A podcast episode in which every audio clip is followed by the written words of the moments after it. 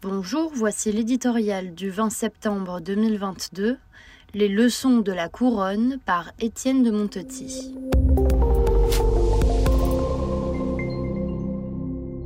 La semaine fut proprement historique. Depuis l'annonce de la mort de la reine Elizabeth deux, les cérémonies se sont succédées.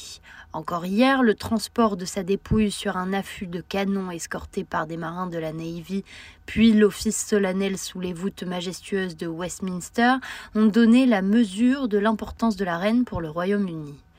À quoi songeaient les dizaines de chefs d'État présents dans la nef en regardant le cercueil où reposait cette femme qui avait moins de pouvoir qu'eux et pourtant plus d'influence ? La société politique moderne a, sous la pression des opinions publiques et les lois de la communication, tourné le dos à la verticalité.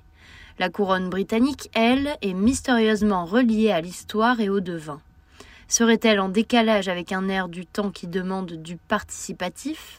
Un protocole rigoureux éloigne apparemment le souverain du peuple, et pourtant l'émotion manifestée depuis une semaine montre la proximité que la reine avait nouée avec les Britanniques.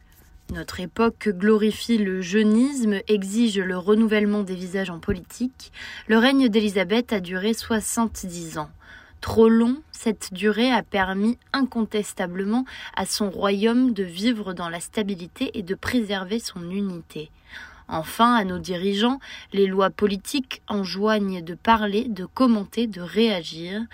À elle avait été donné le privilège du silence. Elle se contentait d'être et d'apparaître.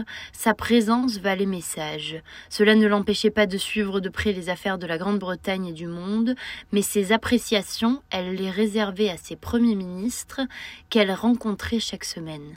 Théâtre, songeront certains, peut-être, mais toute autorité, surtout symbolique, en a besoin pour exister, et celui auquel il nous fut donné d'assister ces jours-ci avait beaucoup d'allure. Sa force provient aussi de là, recueillement, uniforme chamarré, hymne et marche funèbre, l'Angleterre, par son faste et sa dignité, a incontestablement redoré sa couronne et redonné à l'idée de pouvoir des lettres de noblesse.